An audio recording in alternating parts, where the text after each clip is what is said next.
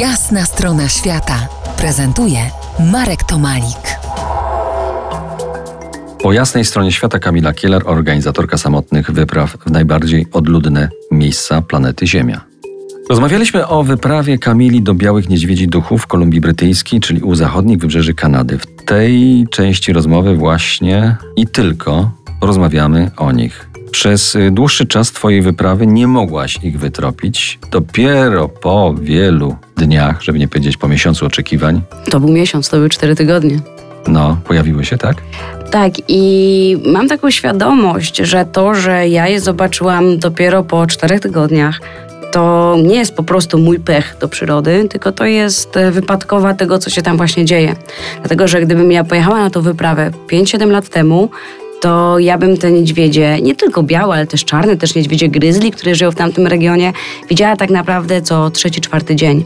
Tutaj, będąc w terenie tak gęstym, niedźwiedziowym, nie widząc tak długo niedźwiedzi, to to jest bardzo jasny, niepokojący sygnał, że coś się dzieje, że dlaczego tych niedźwiedzi tam nie ma. A ich nie ma dlatego, że one zamiast łowić ryby, poszły w góry, poszły zbierać jagody, bo musiały po prostu jakoś się najeść przed snem zimowym.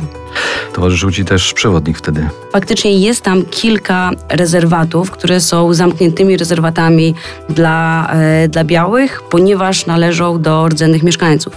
I żeby tam się dostać, e, faktycznie trzeba współpracować z lokalnymi mieszkańcami.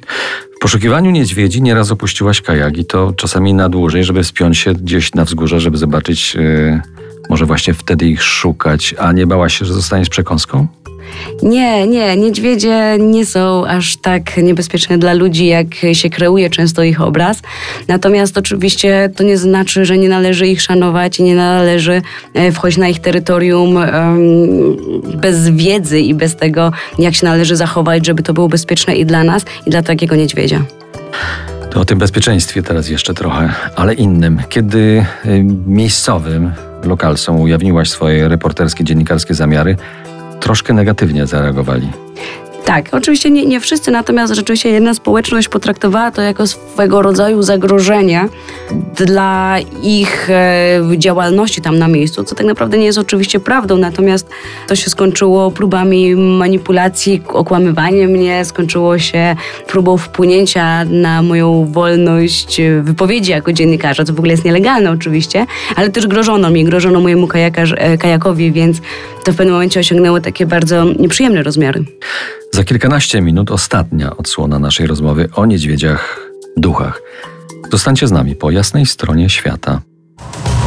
To jest Jasna strona świata w RMS Classic.